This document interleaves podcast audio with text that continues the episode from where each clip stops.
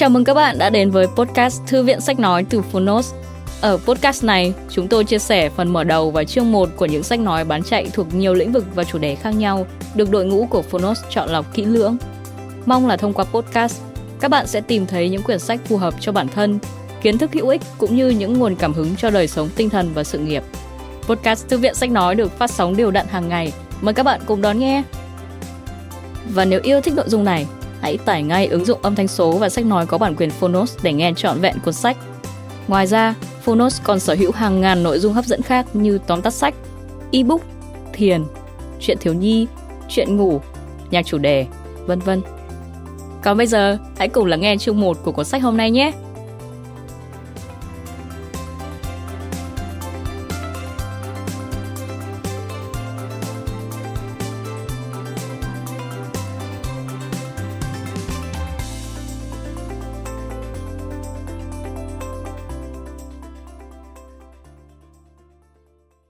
Bạn đang nghe từ Phonos.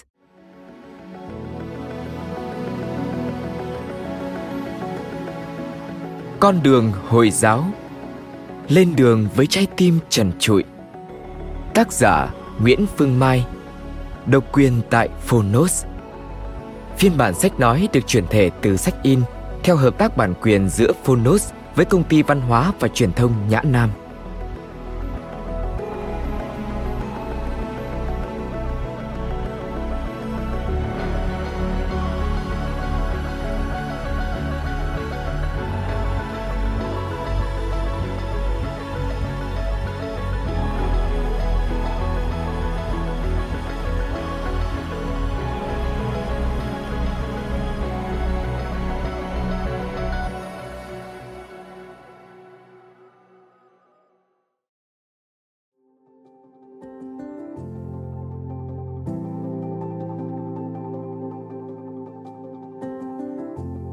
Chào bạn, tôi là Nguyễn Phương Mai.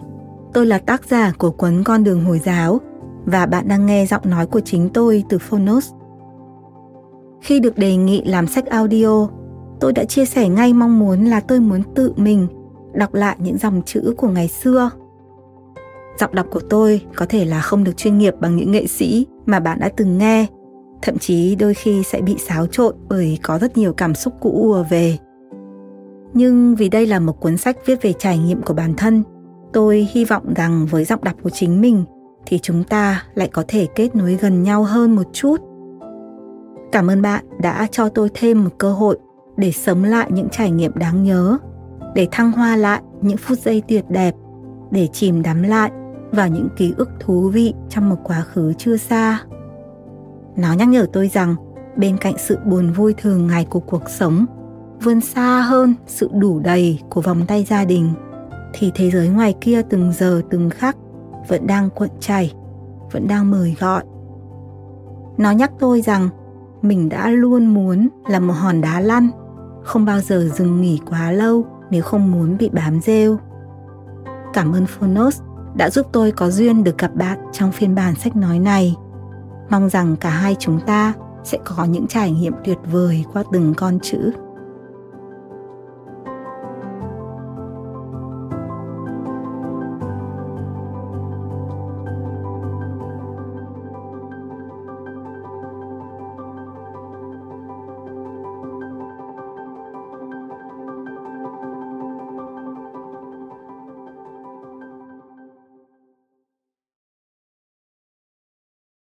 Gió to làm tắt ngọn lửa nhỏ và thổi bùng ngọn lửa lớn.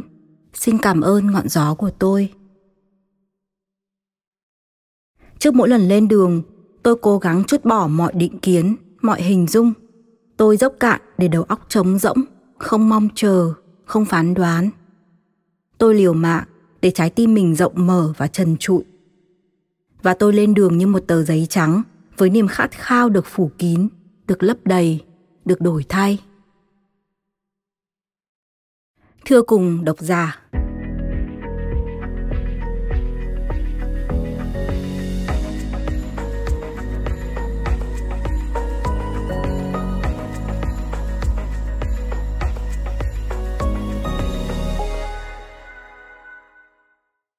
Các bạn thân mến, Trung Đông và Hồi giáo là những vùng đất và khái niệm không xa lạ với người Việt Nam. Tuy nhiên, để thẩm thấu được những diễn biến lịch sử văn hóa chính trị phức tạp của nó, thì cả thế giới, bao gồm cả giới học thuật, không ai dám đánh cược 100% vào sự hiểu biết của chính mình.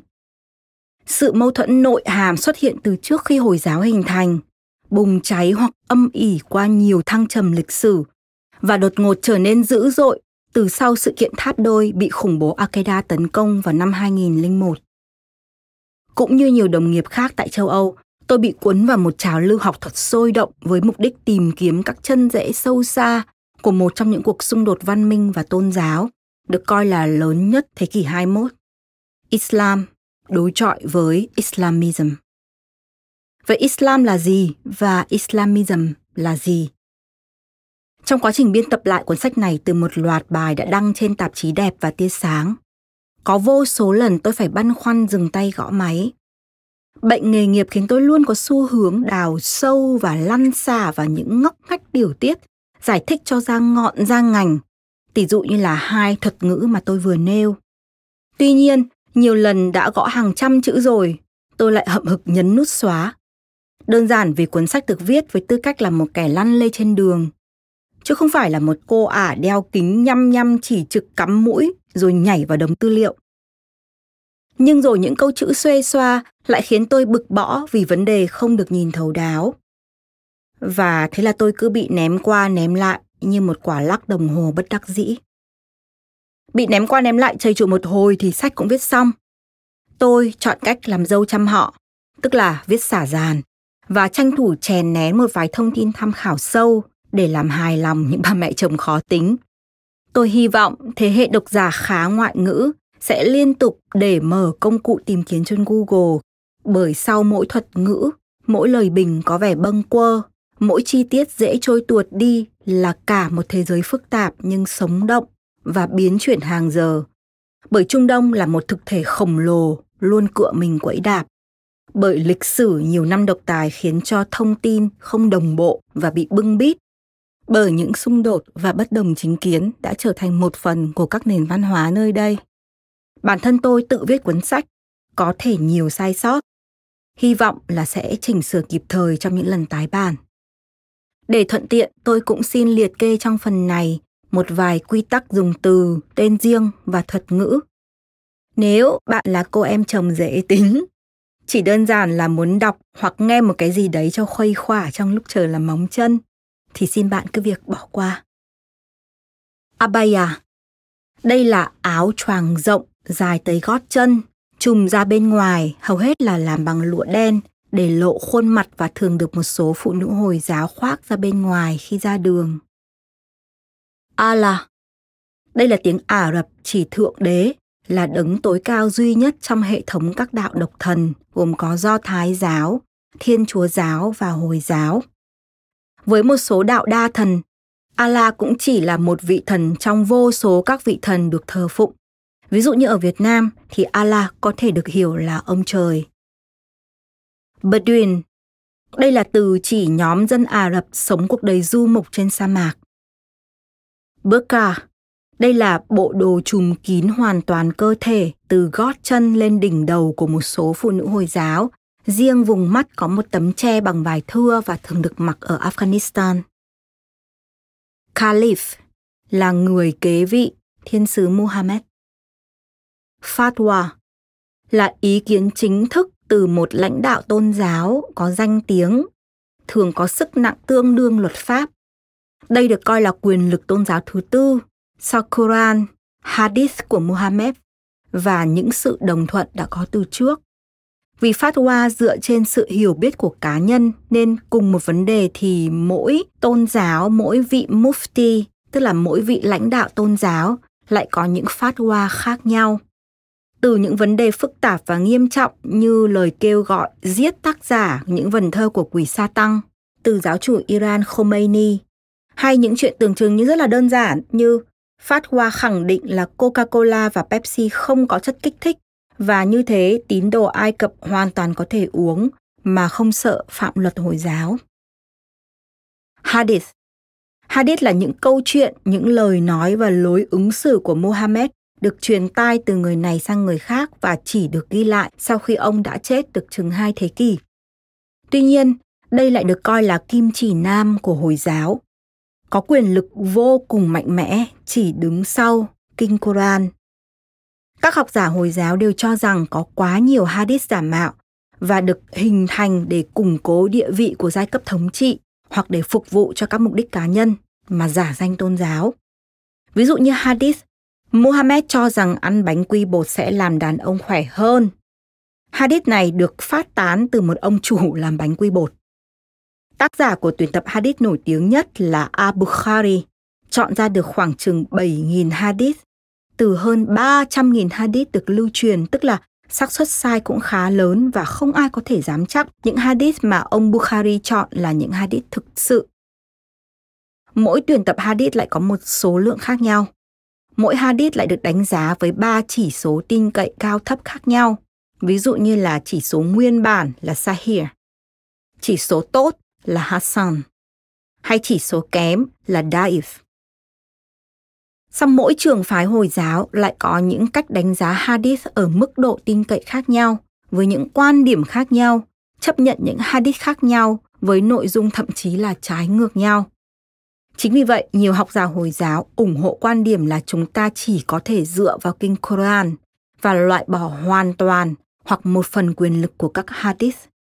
Trường phái này gọi là Quranism. Thuật ngữ hijab Hijab là chỉ khăn choàng, có che mái tóc và thường có nhiều màu sắc sặc sỡ được dùng bởi đa số các phụ nữ Hồi giáo ở khắp thế giới. Thuật ngữ imam là người hướng dẫn cầu nguyện, cũng thường đóng vai trò là người hướng đạo hoặc là người lãnh đạo tôn giáo, nhất là ở trong dòng Hồi giáo Shia. Islam, tức là người vâng mệnh. Đây là tôn giáo độc thần dòng Abrahamic cùng nguồn gốc với Do Thái giáo và Thiên Chúa giáo mà chúng ta gọi là Hồi giáo. Islam bắt nguồn từ việc người Trung Quốc khi nhìn thấy những người hồi hột theo tôn giáo hơi lạ thường, cho nên họ dùng luôn tên của dân hồi hột để chỉ Islam thành Hồi giáo. Người Việt tiếp nhận phiên âm tiếng Trung nên gọi là đạo hồi.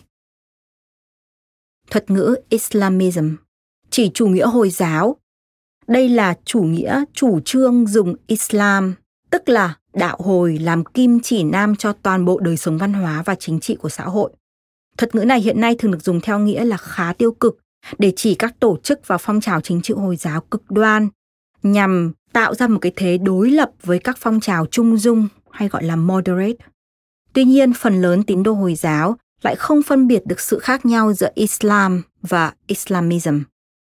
Từ kinh nghiệm cá nhân, tôi xin hết sức lưu ý khi chúng ta dùng thuật ngữ này để tranh luận với các tín đồ Hồi giáo vì sự nhạy cảm tôn giáo và bản năng tự vệ tôn giáo của họ. Thuật ngữ Islamist, tức là người theo chủ nghĩa Hồi giáo. Thuật ngữ Jihad có nghĩa là chiến đấu và đây là chiến đấu vì Thượng Đế. Từ này thực ra có hai nghĩa. Thứ nhất là cuộc chiến trong tâm khảm và cuộc chiến vũ lực Hiện nay từ này thường được dùng với nghĩa thứ hai, tức là cuộc chiến vũ lực. Các chiến binh thượng đế thì được gọi là jihadist. Kappa, thuật ngữ này có nghĩa là khối vuông. Trước khi Hồi giáo ra đời thì bán đảo Ả Rập có rất nhiều Kaaba là nơi thờ cúng các thánh thần. Sau khi Hồi giáo thành hình thì các tượng thánh thần này bị dẹp bỏ và đa thần giáo ở vùng Ả Rập bị biến thành độc thần giáo, chỉ thờ duy nhất một thượng đế và chỉ có một cấp ba duy nhất được giữ lại ở vùng Mecca và tín đồ Hồi giáo coi đây là trung tâm của thế giới. Thuật ngữ Muslim có nghĩa là tín đồ Hồi giáo. Một người Muslim có thể là Islamist, tức là người theo chủ nghĩa Hồi giáo, hoặc là có thể không. Thuật ngữ Niqab đây là bộ đồ trùm kín cơ thể chỉ để hở hai mắt và thường có màu đen, xuất xứ từ bán đảo Ả Rập. Một số học giả cho là đây là một sản phẩm của Hồi giáo cận đại. Thuật ngữ Quran là kinh Quran, tập hợp những mặc khải giải rác mà Thượng Đế gửi đến loài người thông qua thiên sứ Muhammad trong khoảng chừng 23 năm. Đây là niềm tin của những người theo đạo hồi. Thuật ngữ Salafi các tín đồ Hồi giáo bảo thủ ở thế kỷ 20, 21 nhưng họ lại có cái cách sống dập khuôn theo cách mà thiên sứ Mohammed và tổ tiên ba đời đầu của Islam ở thế kỷ thứ bảy. Vì họ cho rằng chỉ có Hồi giáo ở thời kỳ này là vẫn còn tinh khiết.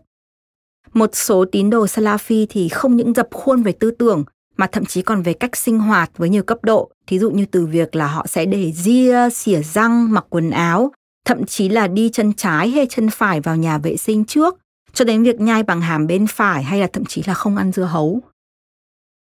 Thuật ngữ Sharia, thuật ngữ này chỉ luật Hồi giáo được con người xây dựng dựa trên nguồn pháp lý tối cao là Kinh Quran. Và bên cạnh đó là các lời dạy cũng như cách sống của thiên sứ Muhammad mà chúng ta giải thích bên trên là Hadith. Ngoài những đặc điểm đặc biệt tiến bộ và nổi trội so với các bộ luật và tôn giáo vào cùng thời điểm lịch sử, ví dụ như là chúng ta nói đến quyền phụ nữ chẳng hạn, thì Sharia cần được hiểu là một bộ luật được xây dựng trên bối cảnh xã hội bộ lạc Ả Rập từ hơn 1.000 năm trước, với những quy tắc ứng xử và khung hình phạt vô cùng khắc nghiệt, khá tiêu biểu cho thời kỳ này, ví dụ như nếu bạn ăn trộm, bạn sẽ bị chặt tay.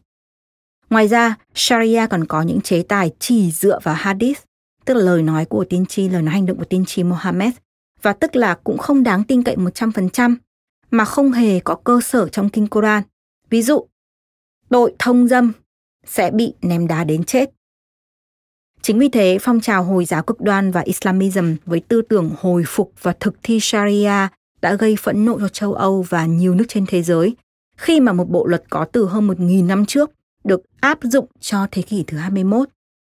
Để cho dễ liên tưởng thì bạn có thể uh, tưởng tượng là hình phạt gọt đầu bôi vôi và thả bé trôi sông cho tội gian dâm ngày xưa ở Việt Nam, nhưng lại được áp dụng vào xã hội hiện nay. Thuật ngữ Shia Thuật ngữ này chỉ một nhánh chính của Islam với những tín đồ Hồi giáo ủng hộ và đi theo Ali là con rể và đồng thời là con nuôi của thiên sứ Mohammed. Một số tài liệu tiếng Anh thì dùng từ Shiites.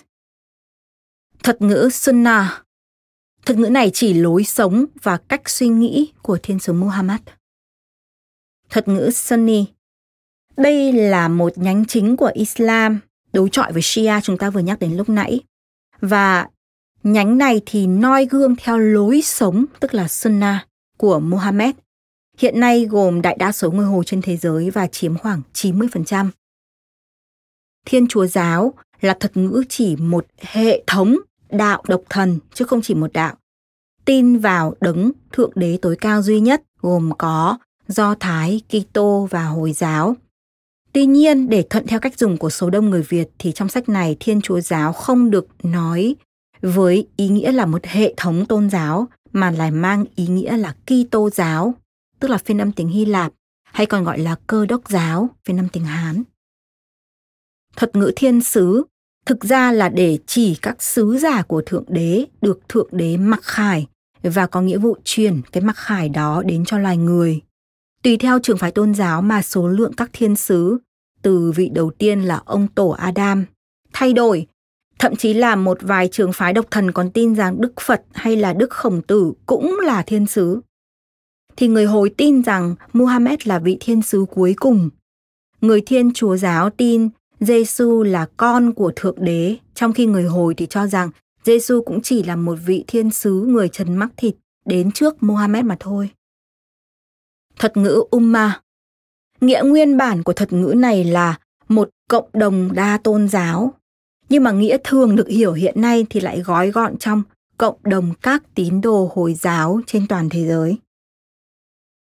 Thuật ngữ Wahhabi và Wahhabism đây là một thuật ngữ chỉ một nhánh tư tưởng bảo thủ và cực đoan trong việc diễn giải Islam dựa trên các học thuyết của người sáng lập là Muhammad Abd al-Wahhab, đến từ một bộ lạc trên bán đảo Ả Rập. Thuật ngữ Zakat Thuật ngữ này chỉ một phần tài sản mà các tín đồ Hồi giáo có nghĩa vụ đem ra để làm từ thiện. Đây là một trong năm điều răn chính của đạo Hồi. Hầu hết các thuật ngữ trên được dùng theo phiên âm gốc từ tiếng Ả Rập. Tuy nhiên một số tên riêng đã quen thuộc thì tôi sẽ giữ nguyên phiên âm từ tiếng Anh. Ví dụ Mecca chứ không phải là Makkah, Cairo chứ không phải là Kahira. Tên của một số nhân vật trong sách đã được thay đổi. Nguyên nhân chủ yếu là do một số phụ nữ Hồi giáo họ không cảm thấy thoải mái khi cuộc sống riêng với bạn bè và gia đình bị đưa lên các cái phương tiện thông tin đại chúng. Vài bạn gái của tôi sau khi chụp ảnh chung thì cũng yêu cầu tôi xóa hoặc là hứa sẽ không đưa lên Facebook và Internet. Sau đây thì có một cái lược đồ về tôn giáo mà tôi khái quát lại thì xin mời các bạn xem ở trên ứng dụng đi kèm. Chương 1 Khởi đầu gian nan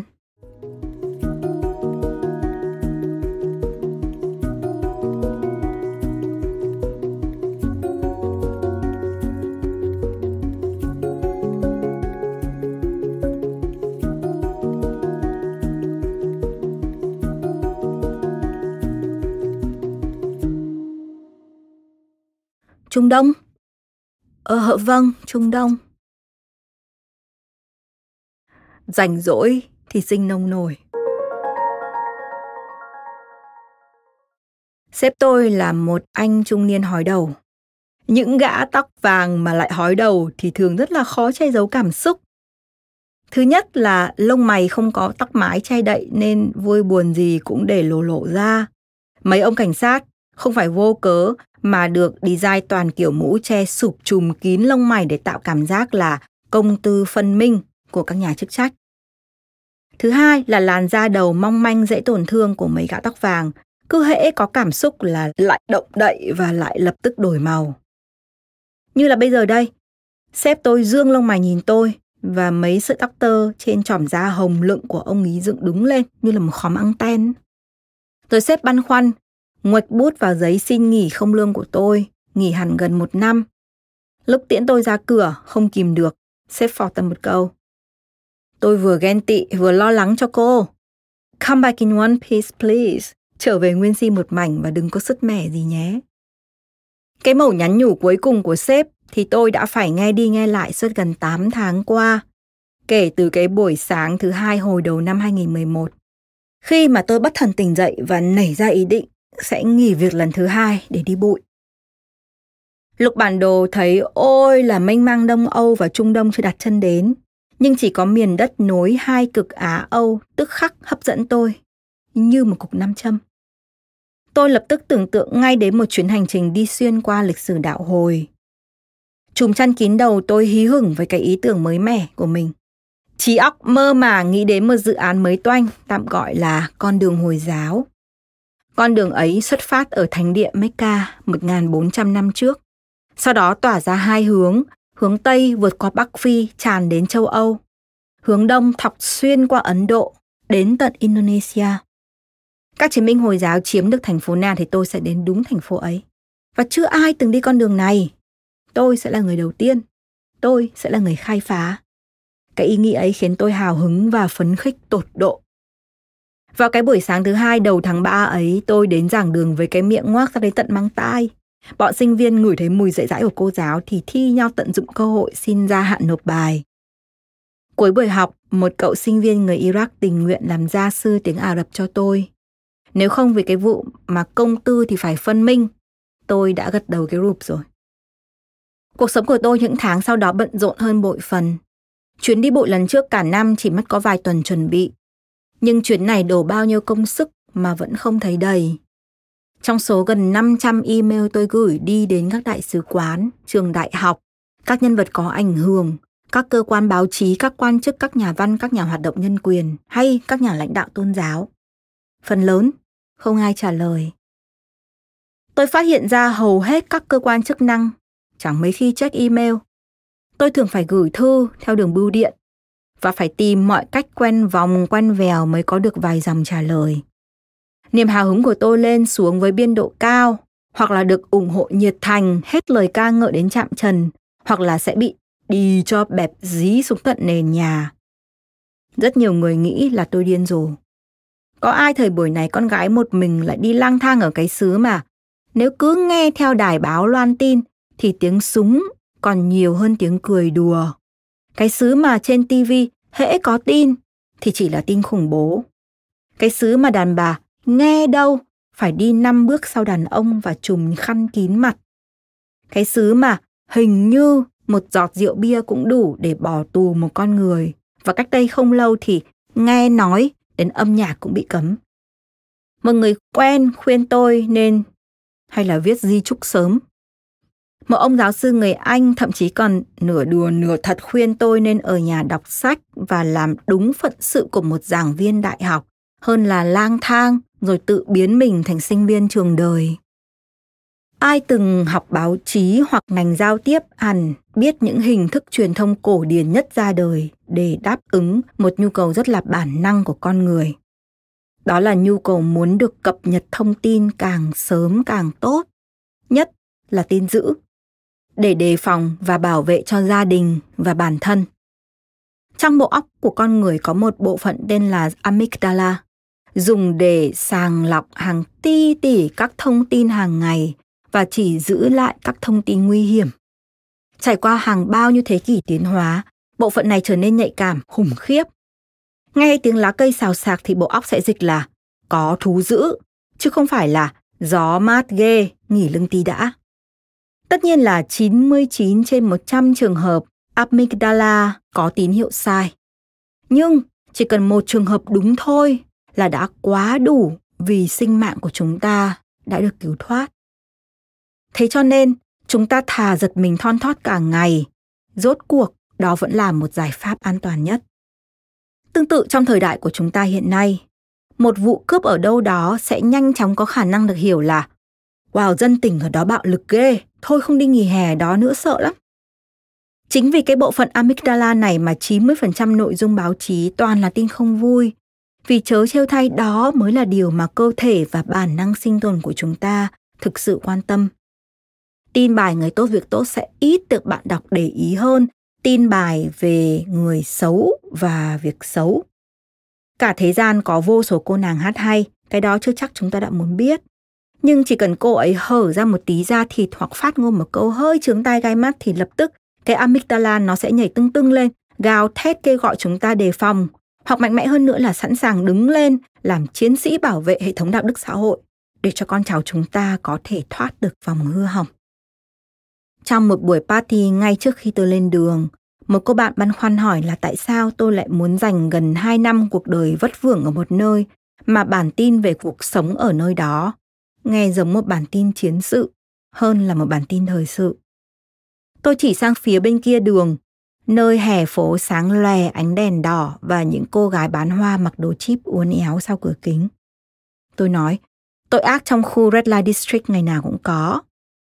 Nếu một người chẳng biết gì về Hà Lan, chưa bao giờ đặt chân đến Hà Lan, đọc báo chỉ nghe các câu chuyện thương tâm ở quận đèn đỏ Amsterdam, thì chắc chắn họ sẽ nghĩ Hà Lan chỉ đơn giản là một ổ gái điếm và nghiện trích. Chấm hết. Quận đèn đỏ tệ nạn, điều đó có thể đúng. Vấn đề là cách đó không đầy 10 bước chân. Chúng ta đang có một party gồm toàn những trí thức trung lưu của Amsterdam. Trung Đông cũng vậy thôi. Chúng ta chỉ biết về quận đèn đỏ ở Trung Đông mà không biết về các party của Trung Đông. Một nhà báo bất thần buổi sáng thức dậy thấy mình ở Trung Đông sẽ hỏi Đêm qua có nổi dậy không? Có đánh bom cảm tử không? Có ai lật đổ chính quyền không? Có ai bị ném đá hay treo cổ không? Không có à? Chán nhỉ? Báo chí ở đâu cũng bị lên án quá nhiều về sến, về sốc, về sex. Là vì sao? bởi vì chúng ta hình như là muốn thế. Trước hôm lên đường hai tuần, Shre, một đồng nghiệp, gửi tặng tôi một bộ áo choàng đen và khăn đen trùm đầu niqab. Tôi mặc thử, soi vào gương và hết hồn khi nhìn thấy bản thân. Bọn bạn trên Skype thì rú lên kinh hoàng khi tôi tiếp chuyện chúng nó mà chỉ để lộ qua hai mắt. Nhân dịp sang thăm Ngọc là con bạn nối khố của tôi ở Thụy Sĩ để chào nó trước khi biệt tâm cả năm tôi đã vận nguyên si bộ đồ niqab và tiến thẳng vào trung tâm mua bán của Luzern. Tim đập thùm thụp, cầu trời cho cảnh sát không tóm cổ vì niqab che kín mặt hình như đã bị cấm hoàn toàn. Chưa bao giờ cuộc sống quanh tôi thay đổi khủng khiếp đến thế. Những ánh mắt nghi kỵ, những cái nhíu mày giận dữ, những cái ngoái cổ kinh hoàng. Một nhóm phụ nữ luống tuổi còn cố tình đâm sầm vào tôi từ phía sau. Một người đàn ông dắt chó quát vào mặt tôi một cách cáu kỉnh. một bà mẹ kéo sạch con gái mình tránh xa khỏi tôi như là một con bệnh hủi. Lang thang gần hai tiếng quanh Luzern, khi mà tôi đã quên phé mất là mình đang trùm khăn kín mặt, thì những ánh mắt kỳ thị luôn làm tôi phải nhớ rằng mình là một kẻ dị dạng. Tôi viết thư cho shre Tôi kể cho anh nghe về món quà anh tặng. shre là người Ấn Độ, thuộc tầng lớp Bà La Môn cao quý nhất trong bốn bậc thang địa vị xã hội của người Hindu. Anh nói chiếc niqab này anh mua cỡ XL là cỡ lớn để tự bản thân mặc và trải nghiệm cảm giác của một người phụ nữ đạo hồi cách biệt hoàn toàn với xã hội bên ngoài. Biết là tôi chuẩn bị cho dự án con đường Hồi giáo và đất nước đầu tiên tôi phải đặt chân đến là Ả Rập Saudi. Anh đã tặng nó cho tôi. Khi mở ra, chiếc áo còn thơm mùi hương trầm của Ấn Độ. Vạn sự khởi đầu nan. Vấn đề là cái đất nước đầu tiên trong cuộc hành trình này cho đến bây giờ tôi vẫn hoàn toàn chưa xin được visa. Tôi không thể thay đổi lịch sử. Hồi giáo khởi phát từ thánh địa Mecca thuộc địa phận của Saudi và con đường Hồi giáo của tôi phải được bắt đầu từ Saudi. 8 tháng trước khi lên đường, công cuộc xin visa Saudi của tôi bắt đầu. Saudi không xuất thị thực cho khách du lịch. Đất nước đóng cửa hoàn toàn. Chỉ có hai nhóm người chủ yếu có thể nhập cảnh Saudi là vì lý do công việc và tín đồ hành hương. Toàn bộ hai thành phố Mecca và Medina thậm chí là chỉ dành cho người Hồi giáo. Trên đường cao gốc tới địa phận hai thành phố này có đặt những tấm biển báo lớn, Muslim only. Một người bạn của tôi bông đùa rằng, cách duy nhất để tôi có thể vào Mecca là kết bạn với một trong những công chúa hoàng tử của vua Saudi và trốn trong cốp chiếc xe đắt tiền của họ. Hàng chục email gửi đến đại sứ quán Saudi không tăm hơi. Hàng chục cố điện thoại cũng không có người trả lời. Tôi quay trở về Hà Lan sau kỳ nghỉ hè và gõ cửa đại sứ quán. Tiếp đón tôi rất vui vẻ là một nhân viên của đại sứ. Ông yêu cầu tôi về chuẩn bị một bản tường trình rõ ràng mục đích của việc xin visa. Tôi hoàn thành trong vòng một ngày, hớn hở vì nhận được một cuộc hẹn với thư ký thứ nhất của đại sứ quán. Cuộc gặp rất là vui vẻ chân chu và tôi được yêu cầu viết thêm nhiều bản tường trình khác. Tập hồ sơ tôi gửi đến đại sứ dày gần 50 trang với đầy đủ tên, họ, địa chỉ nơi trốn của những người tôi muốn gặp, những nơi mà tôi muốn đến thăm. Ông thư ký tiếp nhận hồ sơ rất là lịch sự, bảo rằng cô cứ chờ khoảng 2 tháng nữa. Có khi may ra thì được. Và trong khi chờ thì tôi gặp George.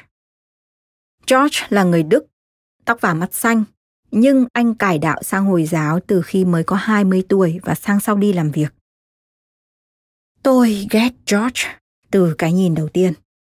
Anh ta phá lên cười sằng sặc khi biết về dự án của tôi. Rồi anh bảo, cô em ơi, làm sao mà cô lại mơ đặt chân được vào sau đi? Cô vẫn còn ở tuổi sinh đẻ mà. Tôi đờ người ra vì ngạc nhiên. Cái gì? George hí hửng nói tiếp. Phụ nữ ở Saudi không được phép lái xe, đi khám bệnh phải được đàn ông trong nhà cho phép, ra ngoài đường phải có đàn ông đi cùng. Cô em đặt chân đến sân bay mà không có người ra đón thì có visa cũng đừng hòng được nhập cảnh. Với lại nói thêm cho cô em biết, người châu Á ở Saudi rất là bị coi thường, vì toàn là dân lao động làm thuê thôi. Đàn bà châu Á thì bị coi như con điếm cả lượt mà thôi. Hỏi tò mò chút, cô em thừa tiền hay sao mà lại đi vác tù và hàng tổng như thế này? Tôi chưa bao giờ ghét ai lâu như George. Ghét hẳn mấy tiếng liền cho đến tận lúc chào ra về sau cả một buổi tối cố sức khiến cho một kẻ thiển cận như George hiểu rằng trên đời còn có những chuyến đi hoàn toàn không vụ lợi cá nhân. Một thương nhân tầm thường như George không thể tiêu thụ được cái sự thật là một cô gái Việt Nam rất là không liên quan đã lao động cực nhọc suốt gần một năm qua. Cô ấy không mua một xu quần áo mới, trở thành một kẻ bùn xỉn vắt cổ chảy ra nước chỉ để dành tiền cho một chuyến đi mà có nhiều hiểm nguy hơn là vui thú. Một chuyến đi không hề liên quan gì đến niềm tin tôn giáo, cá nhân của cô ấy. Cũng không phải là do sự đồng thuận văn hóa, hoặc thậm chí cũng chẳng phải là đòi hỏi công việc. Một chuyến đi chỉ đơn thuần với mục đích để hiểu biết, và nếu gặp kẻ cùng kênh thì chia sẻ sự hiểu biết ấy đến mọi người. Đơn giản vì cô ấy tin rằng Trung Đông không chỉ có thuốc súng và phấn hoa, không chỉ có chiến trận mà còn có dạ vũ hoan ca. Hợp đồng thuê nhà ở Amsterdam của tôi hết hạn trước khi tôi kịp nhận thêm bất kỳ thông tin gì từ đại sứ quán Saudi. Tôi vẫn quyết định rời Hà Lan. Và trong khi chờ đợi thì lang thang ở Ấn Độ, nơi cuộc sống tôn giáo và tâm linh có lẽ là đậm đặc nhất trong tất cả những vùng đất mà tôi từng đặt chân qua. Và lại cuộc sống rẻ mạt ở những ngôi làng nhỏ quanh Mumbai tiết kiệm cho tôi khá nhiều tiền, thay vì phải trả khoản thuê nhà cắt cổ ở Amsterdam. Thêm nữa là Mumbai chỉ cách Jeddah ở Saudi chỉ có một chuyến bay thẳng mà thôi. Có hôm vào Facebook tôi thấy George check-in một shop đồ hiệu rất là nổi tiếng ở Amsterdam. Tôi biết là anh ta đang lùng mua một bộ khuy cài cổ tay trị giá gần bằng cả năm mà tôi làm việc. Chỉ một cái cúc trong bộ khuy ấy thôi là đủ để hất đi gánh nặng tiền nong trên vai tôi, cho ngân sách cả một nửa dự án vẫn còn chống hoác và một vài đồ tác nghiệp mà tôi vẫn chưa tìm được người tài trợ. Nhưng mà tôi không ghét George nữa. Tôi chỉ thấy thương hại cho một thương gia tầm thường với tiểu xào cải đạo nhỏ mọn để được chấp nhận và có thể chiếm dụng lòng tin dễ dàng trong xã hội Trung Đông, nơi mà niềm tin tôn giáo còn thiêng liêng hơn cả tình máu mủ. Bởi tôi biết rằng còn có rất nhiều điều thiêng liêng hơn niềm tin tôn giáo ấy. Đó là niềm tin vào sự ràng buộc cội rễ của giống loài, vào sự giống nhau giữa người với người, hơn là sự khác biệt về đức tin, vào lòng tốt và vào sự đồng cảm, vào sự hướng thiện. Tôi tin là một khi mình đặt chân đến Trung Đông với trái tim này mở toang không che giấu, những người hồi rồi cũng sẽ mở lòng với tôi, một cô gái Việt Nam vô thần. Mời bạn xem một số hình ảnh tư liệu cho chương 1 đã được đính kèm trên ứng dụng. Cảm ơn các bạn vì đã lắng nghe podcast Thư viện Sách Nói. Podcast này được sản xuất bởi Phonos, ứng dụng âm thanh số và sách nói có bản quyền dành cho người Việt. Hẹn gặp lại các bạn ở những tập tiếp theo.